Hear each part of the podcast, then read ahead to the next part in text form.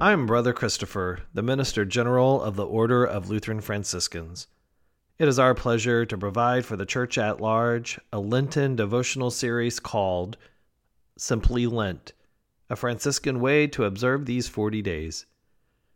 To learn more about the Order of Lutheran Franciscans, the first religious order of the Evangelical Lutheran Church in America, we invite you to visit our website at lutheranfranciscans.org and like us on Facebook.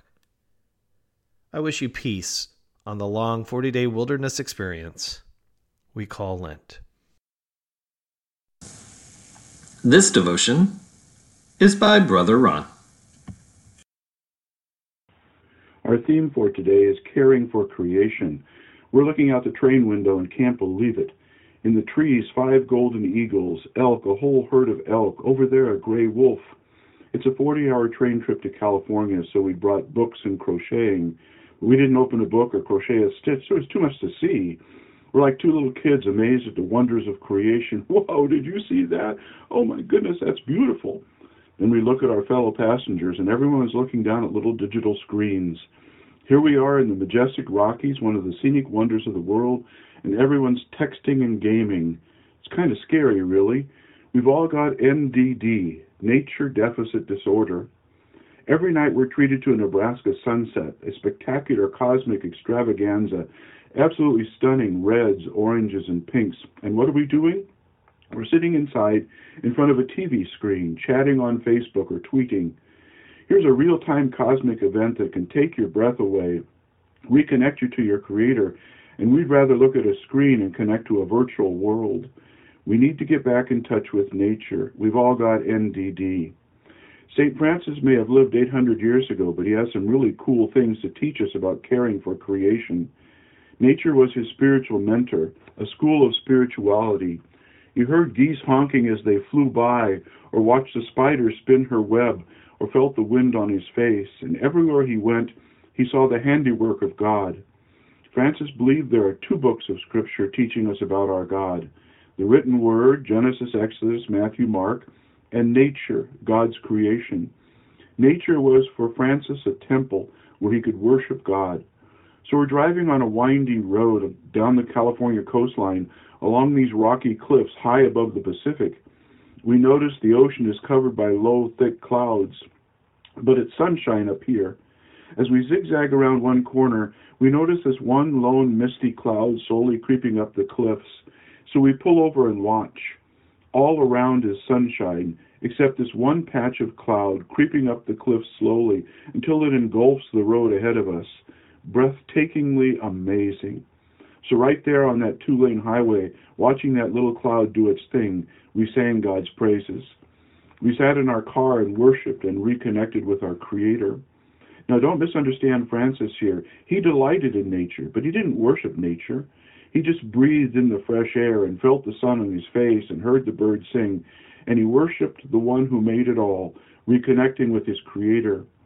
Now, another cool thing we learned from Francis is this Francis is famous for his relationship with animals. You've heard stories of how he talked to the birds and befriended a wolf, but it wasn't just animals.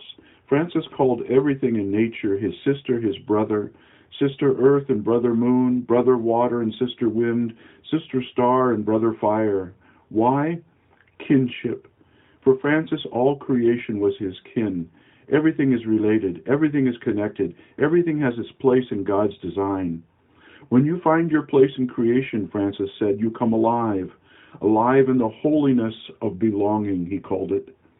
We are driving in the country and we see this gorgeous hawk just hovering in the air, hovering absolutely still, looking for lunch. And we both said, How does she do that?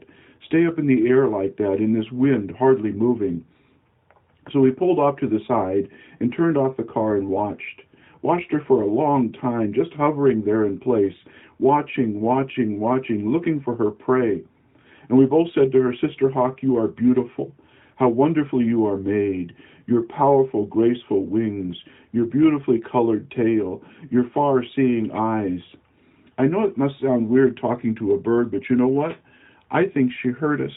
For when she stopped her hovering, she circled over us twice, then she flew away in the wind.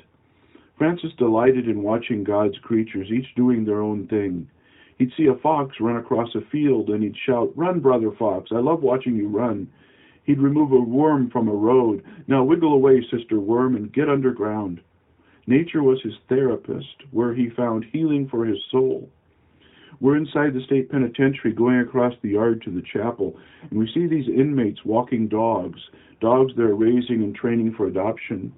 Here's this lifer, so hurt he trusts nobody, learning how to trust again from the unconditional trust of his dog. Here's this guy doing 25 years, so angry his heart is hard, learning how to love again from the unconditional love of his dog. But one thing about Francis stands out for me as the coolest when he saw that colorful flower bloom, he had this amazing insight. As the flower does its thing, does what it is created to do, Francis said, it is worshiping God. As that horse gallops in the field, doing what it is created to do, that horse is glorifying God and singing God's praises. He got this, I believe, this insight from Psalm 148, where the psalmist writes, Everything was created to glorify God and sing God's praises. What an amazing insight. And do you realize what this means? Yes, it does matter how we treat our environment, how we treat Mother Earth. When we pollute the water or the air or throw out a styrofoam cup, we're hindering nature's ability to worship God. And that's blasphemy.